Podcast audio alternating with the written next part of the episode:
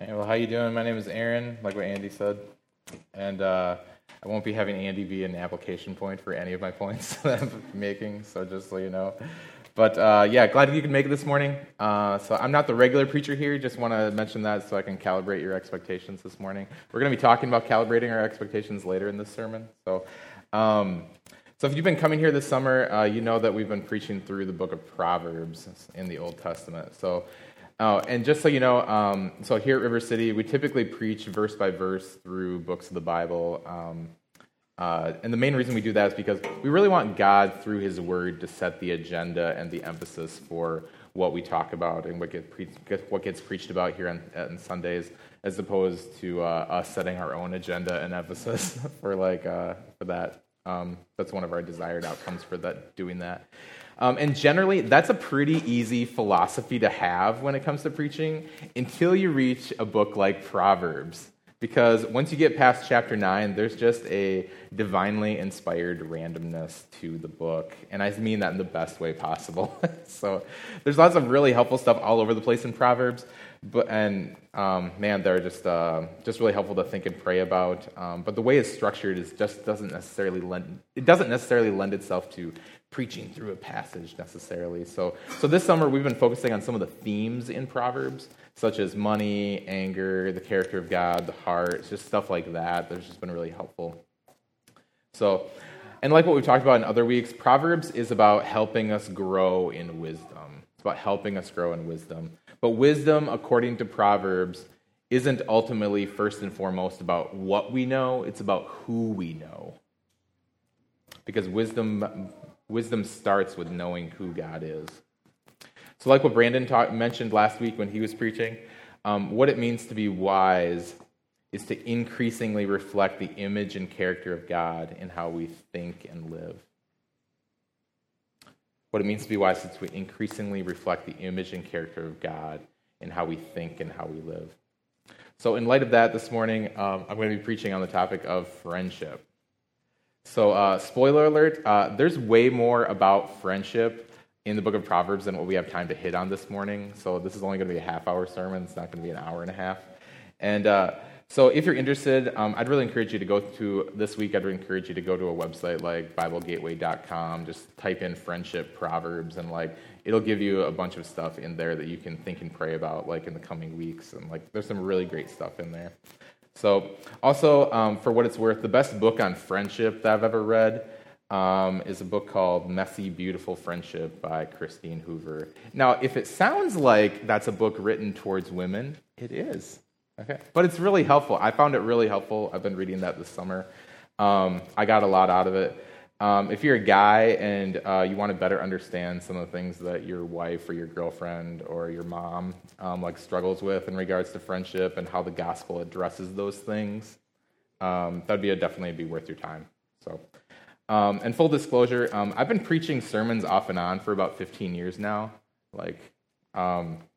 But for a variety of reasons, I think this might have been the most challenging sermon that I've ever tried to prepare and write in these last 15 years. You know, and part of the reason for that is friendship is just kind of this abstract kind of topic, in general. But also people are typically just all over the board when it comes to friendship. We really are. And what I mean by that is that, and this is admittedly reductionistic, but some of us just don't take friendship real seriously, seriously enough, because it's just not something that's real high on our priority list for any number of reasons. And then there's some of us who just take friendship way too seriously, to the point where if our friendships don't go exactly how we want them to, and if our expectations aren't met precisely and consistently, then man, our just whole world flies out of orbit. And it's not controversial to say that there's nothing healthy and beneficial about any of that. Because and we've all experienced some variation of those things. Not just some of us, all of us. So, and I would gently contend that a big part of why we struggle so much with friendship is that we haven't trained ourselves to understand friendship in light of the gospel. That we haven't trained ourselves to understand friendship in light of the gospel. Because the reality is that if you're a follower of Jesus, your outlook and approach to friendship should be different than those who aren't followers of Jesus. And when I say it should be different, what I don't mean is like different for the sake of being different. That's not like what I'm getting at all. But different in the sense that the gospel is what motivates and informs us to look and approach friendship differently and in a unique way. Which begs the question, so what does it mean to understand friendship in light of the gospel? So to that end, we're going to hit on three of the many things, because that's what we have time for, three of the many things that Proverbs says about friendship, that what friendship is about. So friendship is about choosing friends wisely. Friendship is about calibrating our expectations. And friendship is about letting God be God. So it's about choosing friends wisely, calibrating our expectations, and letting God be God. Let's pray. So God, we pray that what you have to say to us through Proverbs, and we'll just really be gospel-centered, and just I pray that you'll speak through me. And we're thankful that you set the tone for how we view friendship, and you're the one that calibrates our expectations, and you're the one that just models friendship and just empowers all that kind of stuff. So we're thankful that you're in charge, and and you're also good. Yeah. So I pray you'll help me this morning, and we love you. Amen. All right. So friendship is about choosing friends wisely. It's about choosing friends wisely. So Proverbs 12:26 says, "The righteous choose their friends carefully, but the way of the wicked leads them astray." The righteous choose their friends carefully, but the way of the wicked leads them astray. There's a lot of simple but extremely foundational things we can see in this Proverbs. First, when it says the righteous, it's talking about righteousness in the Old Testament sense of the way of talking about it, which is people who follow God in both their heart and their life, and then their actions. And when it says that the righteous choose their friends carefully, it says that the righteous choose their friends carefully. Now, as tempting as it is to hone in on the word carefully, let's first hone in on the word choose, which might be an overlooked word in here. The righteous choose friends. So choosing, at its most basic level, indicates that a righteous person isn't passive about friendship in general. They aren't lackadaisical or too busy for it. They prioritize it and make time for it. Life may be busy, work may be nuts, parenting may be stressful, but the righteous make time to pursue friends. Friendship is not something that's constantly on the back burner for the righteous where, maybe it'll fit in my schedule. Yeah, and this is where where some of us really tend to struggle, because life as an adult is full and busy. Now, don't get me wrong, we often create our own treadmills when it comes to our own busyness. Sometimes life happens to us, and then that's where life is busy, but a lot of times we just create our own treadmills when it comes to I'm so tired, life is busy. Well, you need to turn down the treadmill. So, but life is busy. But along those lines, it's instructive for us to be reminded about the parable that Jesus told just in Mark 4 about the 4 soils. So in Mark 4, Jesus describes 4 different kinds of soils, which represents the varying conditions of our heart when we hear the gospel. Okay, so eventually, not to get lost in the weeds of everything, of that parable and everything. So Jesus eventually describes the third kind of soil, which we'll talk about right here, which he says is planted among the thorns. So he says that the seed, which is the gospel, is planted in that thorny soil, and that plant shoots up, and then what happens? He says that the thorns choke out that new plant, and as a result, that plant is totally unfruitful. So what does Jesus say that the thorns represent? He says it represents 3 things. It represents the worries of this life, the deceitfulness of wealth, and our desires for other things. And when he says the desires for other things, that's just a junk drawer term for just any desire that we have that supersedes our desire for Christ himself. So keep in mind, From a biblical perspective, the goal of friendship isn't friendship. The goal of friendship isn't friendship. Now, the goal of friendship from a biblical perspective is to reflect the gospel and to become more like Jesus in the process. So, and some of us need to hear this. Some of us are letting the worries of this life, the deceitfulness of wealth, and the desires for other things lead us to a kind of lifestyle that's spiritually choking us out, just like those thorns. And along with that, our gospel-centered friendships are just getting choked out too. Those go hand in hand right there. And at this point in the sermon, I could give you a little pep talk about how friends are here to love us and guide us and keep us grounded, which is true, okay? Which is true.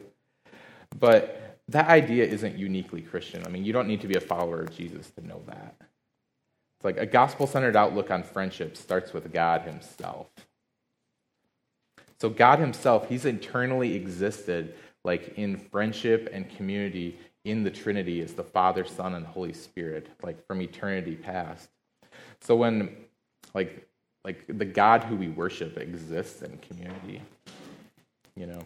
So when believers pursue friendship and community with each other, we are, in a real way, reflecting who God is. That's how God designed us. That's why the gospel is uniquely displayed in community. So that's why I'd encourage you, don't let your pursuit of friendship or your spiritual life get choked out, amongst those thorns with the deceitfulness of wealth, the worries of this life, or the desires for other things. So friendship is not microwaved. It takes time and effort, but I'd encourage you, don't allow those things to, create treadmills, those things that Jesus, talked about, to create treadmills in our own life, whereby there's no margin in our life for pursuing Jesus or real friendships with other believers. In the end, the goal is to reflect the gospel and who God is, and that's done in the context of community. So the practical application of that is get involved in a small group. Those connection cards that Andy talked about in the back there, just fill one of those out. Get involved in a small group. Pursue people for breakfast or lunch. Invite people over for supper. Hospitality is not about making this awesome meal or whatever. It's just invite people over for supper. Get yourself into the crock pot of pursuing imperfect friendships and relationships with others here at River City with the goal of reflecting who God is and becoming more like Jesus in the process. So back to Proverbs 12:26. So it also says in that Proverbs that the righteous choose their friends carefully. And that's important because it says the way of the wicked leads people astray. So I'm not going to belabor this point. I'm not going to belabor explaining what this verse doesn't mean. But what this verse doesn't mean is the way you become good is by staying away from people who are bad. I could easily preach a whole sermon about that, but that's just a really sloppy and reductionistic way of understanding spiritual growth. So. But because spiritual growth is ultimately about sticking close to Jesus as opposed to keeping your distance from people. And I could go on a huge rabbit trail about that, but that's outside the scope of this sermon. But this verse is saying something. And what is it? What this verse is saying is that there is a such thing as friendships that result in you radically going your way instead of God's way. If that pertains to you, you really need to heed this proverb, that the righteous choose their friends carefully. God is calling you to put all of your friendships under the lordship of Christ, because he's calling you to something much greater than a compartmentalized life. So, second point, friendship is about calibrating our expectations. Friendship is about calibrating our expectations. So the Bible in general, and the Proverbs in particular, doesn't paint a romanticized view of friendship or marriage. And the reason I'm throwing marriage in there during a sermon about friendship is because For those of us who are married, we have the luxury of looking back in hindsight and just kind of laughing about our romanticized view of marriage before we got married. So, for example, you might have thought that your spouse would always be smitten with you. You might have thought that you would never get annoyed with each other. You might have thought that you would never have any meaningful conflict. And you might have thought that your life would just be one really long monogamous episode of The Bachelor. Like, man, it just would have, that's might have what you thought. And you may have not even like had that as a concrete thought, but that's like maybe like a subtle expectation that you might have had. But the reality is that even though marriage is totally worth it, it doesn't take long for married couples to rightfully give up on their romanticized view of marriage. Why? Because that view of marriage is just not realistic. Because real marriage comes with its fair share of struggle and awkwardness and misunderstandings and forgiveness and conflict and reconciliation, in addition to all the fun and rewarding stuff about marriage. That's why we don't see a romanticized view of marriage in Proverbs. And that's also why we shouldn't be surprised to find out that Proverbs doesn't have a romanticized view of friendship either. So Proverbs 27:6, like, wounds from a friend can be trusted, but an enemy multiplies kisses. Yes, like, friends say hard things, and like, when the time is right, and like, oh, wounds from a friend can be trusted because they really care about me. Yeah, that's true. Let's slow clap it out for that. But let's notice in that verse that like, there's actual wounds from friends. Those wounds are real. Like wounds from friends doesn't fit any romanticized view of friendship that I know of. Like Proverbs 16:28, a perverse person stirs up conflict, and a gossip separates close friends. Proverbs 17:9, whoever would foster love covers over an offense. But whoever repeats the matter separates close friends. Even close friends, according to Proverbs, have conflict. There's often gossip involved. There's going to be offenses that require forgiveness, even offenses that get repeated. And the fruit of that is that friendships often experience cracks and strife, where close friends aren't close anymore. Like, that doesn't fit any romanticized view of friendship that I know of. So Christine Hoover, in the book that I mentioned earlier, makes a really gentle but persistent and convincing case that friendships when we were in high school and college often lulls us into an unrealistic, fantasy-like set of expectations for what friendships should look like in adulthood. So for the sake of simplicity, like, what typically characterizes those like types of friendships in high school and college? It's like, they were pretty effortless, they were pretty easy, and they just kind of happened. Like, it just didn't really take, relatively speaking, like a lot of time or effort, or just like, they just kind of happened. And God bless those times in college and high school, and God works through those times and everything, but through those times and circumstances. But in a lot of ways, like, friendships in high school and college tend to calibrate our expectations for friendship in adulthood in the same way that The Bachelor calibrates our expectations for marriage. Like, you know what I'm talking about. Like I've never taken my wife on a balloon ride in Paris, and she's going to be real disappointed if she expects that, you know? It's like, that's just not real life. You know, and Christine Hoover so rightfully points out that almost all of us eventually let go of our unrealistic, romanticized view of marriage, but very few of us ever let go of our unrealistic, romanticized view of friendship. Like, you know what I'm talking about. That silent mental checklist of expectations that we all have. Having that romanticized mental checklist is not only unrealistic and unattainable, like, but it's also harmful to both ourselves and to the people that God has placed in our lives right now. So Christine Hoover says it this way. Do you see the romanticized view of friendship in your heart and mind? Take note of its shape and be quick to release it because it's a hindrance to real friendship. When we hold a romanticized view of friendship in our minds and believe it's attainable, we hold a standard above the heads of real people that God has sovereignly placed in our lives right now, and then we wonder why we're constantly disappointed by the realities, complexities, and difficulties in our relationships. And when she says that, what she's getting at is trusting in God's sovereignty and his goodness in the pursuit of and struggle of friendship, and when it comes to like the time and effort that it takes for those things. So if you struggle with being present and content when it comes to friendships, like I would really encourage you, and I really mean this, like I would really encourage you to study what it means, like study in Scripture, what it says about God's sovereignty and also his goodness.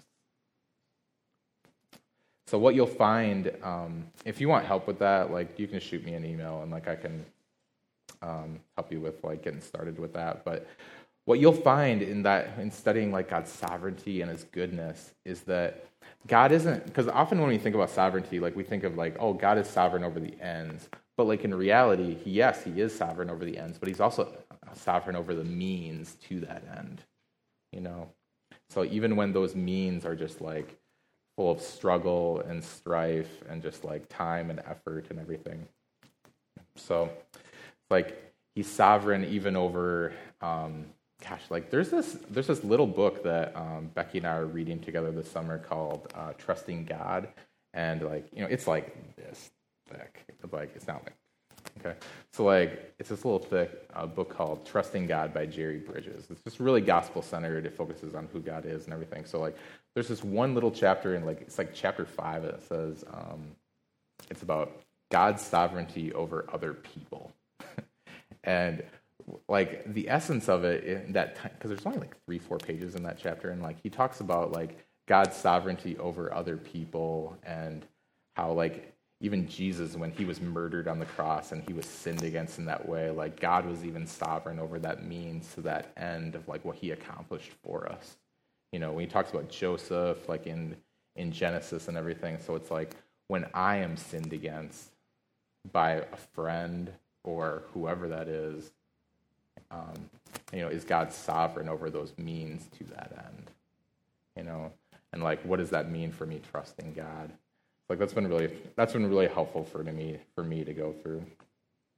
So, and if I trust God, that God is not just sovereign but also good, then I can freely choose to be present and content with the process of pursuing imperfect friendships with people that God has sovereignly placed in my life at this time.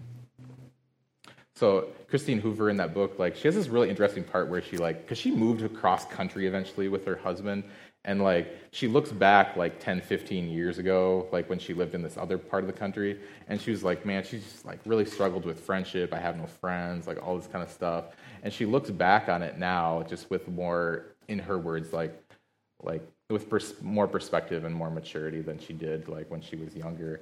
And like she just really sees how like, man, like God was indeed sovereignly placing friends in her life. The problem was that she didn't recognize them as friends because her vision was so blurred, in her words, by her romanticized understanding of friendship because no one fit that exact mold of a friend. Yeah, and on a really practical note, since God is sovereign and good, like I'd encourage you to calibrate your expectations accordingly. And be present where you're at in life right now. So, for example, with your, God bless smartphones. I own one, okay? But, like, with smartphones, you have a vehicle and a window into being completely not present wherever you are and just living in the past, pursuing friendships, like, with everybody in your past and, like we're, like, you know, back when like friendships were just like good and pure and awesome and like ideal, but you know, and I think smartphones are good and everything, but man, it's like in the meantime, God is inviting you into the process of friendship right here in Dubuque and right here in River City. And like, I would encourage you not to, I am not advocating like chucking friendships from the past or anything like that. I'm not saying that. But what I am saying is that sometimes those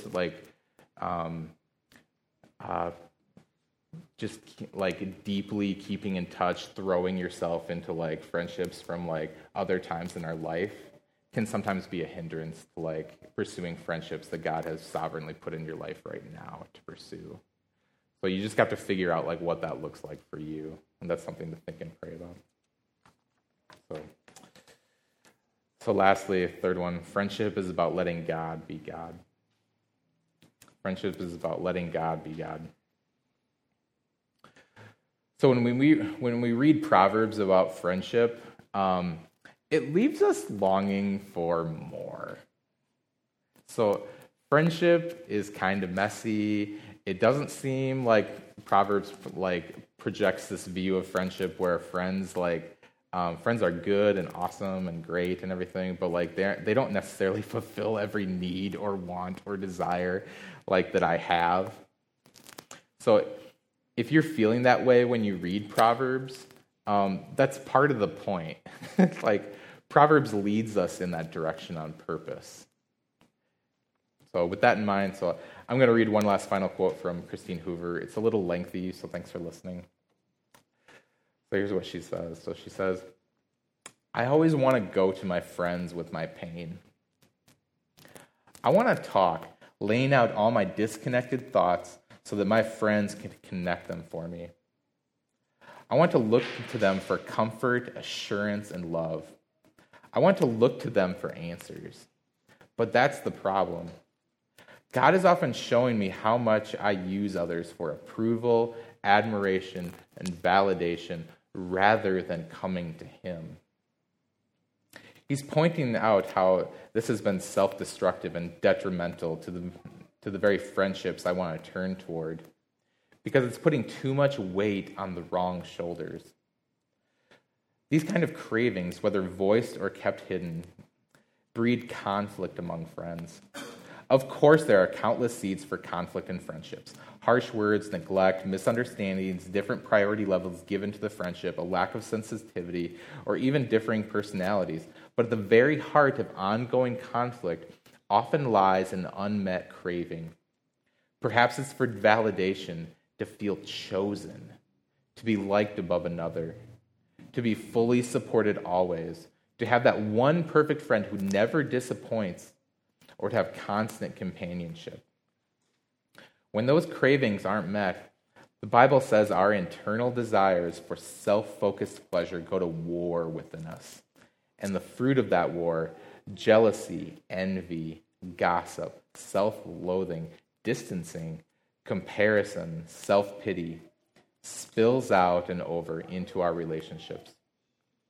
We become walking wounds, looking for others to save us, and each time we're inevitably disappointed by another. Our wounds split open all over and we bristle. Sometimes we strike out in loud, dramatic ways, and other times we seethe in quiet, hidden ways, all with the same words pounding in our hearts that says, this isn't enough. Do you know why it isn't enough? Do you know why this desire turns to craving and gives birth to resentment? Do you want to know why we're so easily hurt and offended? Because we've taken a good desire to be known and understood and laid it at the feet of people. We've crafted people into gods. We believe that if people finally understood or finally became the friends we were looking for, then somehow the challenges we face would be eased or erased altogether. Sometimes a friend is who we seek them to be, and a sense of satisfaction settles in for a time. We think we've found the elusive friend we've always sought, but eventually it vanishes as quickly as it came. Do you know why? Because only God can give us the validation and love that we long for. Only God can meet our needs perfectly. Only God knows us fully. Proverbs 14:10 says, "The heart knows its own bitterness, and a stranger does not share its joy." In other words, no one can fully know our joy or our grief. We can spend 50 years and join an intimate group of besties, and they will never know us anywhere close to how God knows us already at this very moment. Other people don't have the capacity that God does, so we shouldn't expect God-like capacity from them. That was really helpful for me when I read that. So when we ask our friends to be something for us that only God is meant to be for us, those friendships invariably go sideways in one way or another, because we're loading too much weight on the wrong shoulders. We're putting those on our friends, I'm officiating a wedding in a couple weekends. So don't tell anybody this, but I basically give the same sermon every time, at a wedding. So not much, the attendees don't overlap too much or whatever. So I think the first time I gave this illustration at a wedding, I think it might have been Greg and Nikki's when I officiated theirs, I think. But man, it was basically if we have all these I want my spouse to never leave me, never forsake me. You will always approve of me. You will always be everything for me. And you just put that weight, you pick up that boulder and you give that to your spouse. What happens is that crushes your spouse. But that's true, that analogy could be given for any relationship. Because, we're going to crush our friends when we do that, And that's when, that's one of the reasons why, there's conflict in relationships. If you go deep enough into, why the conflict is happening. But, man, it's just, but the good news is that, God wants to be all those things for us, and He wants to carry that for us. So, and as I look back on my life, and if I'm honest with myself, I think a pretty big percentage of the conflict and the feelings of frustration and hurt that I've had with friendships over the course of my life, I think in one way or another, a big part of it can be traced back to that problem right there. Is that I'm asking my friends to be something for me that only God is meant to be for me. So, and what God is inviting us, all of us, into is to turn from putting our hopes and our ultimate hopes and ultimate dreams and ultimate longings on the shoulders of our friends, and instead let God Himself carry those things. And that's when friendships really make sense. And when we do that, we're acknowledging Him, God Himself, as our Savior, our friend, and our leader. And we invite you to respond to Him that way in communion.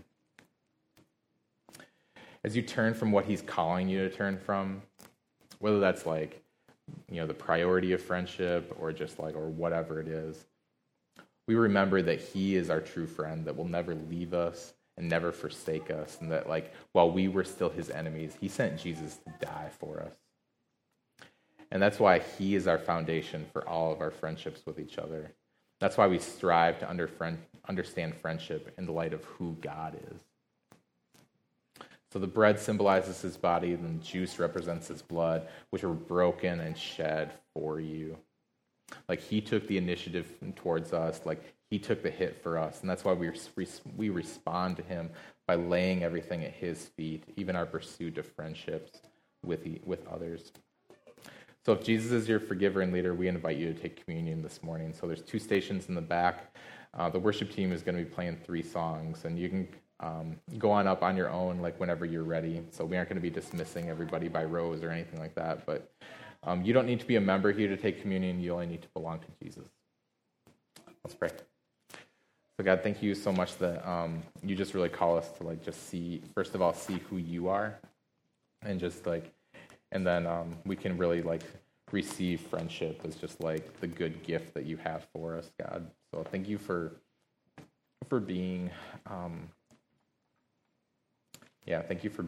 everything for us, that you're never gonna leave us, and you just give us identity and purpose and longings just for yourself. So, yeah, so really thankful for you, God, and I pray that, like, just as a community that's on mission together, that we'll really pursue friendships with each other and just with others, like, outside of your family so that, like, people can know you, God. So, yeah, and we love you. Amen.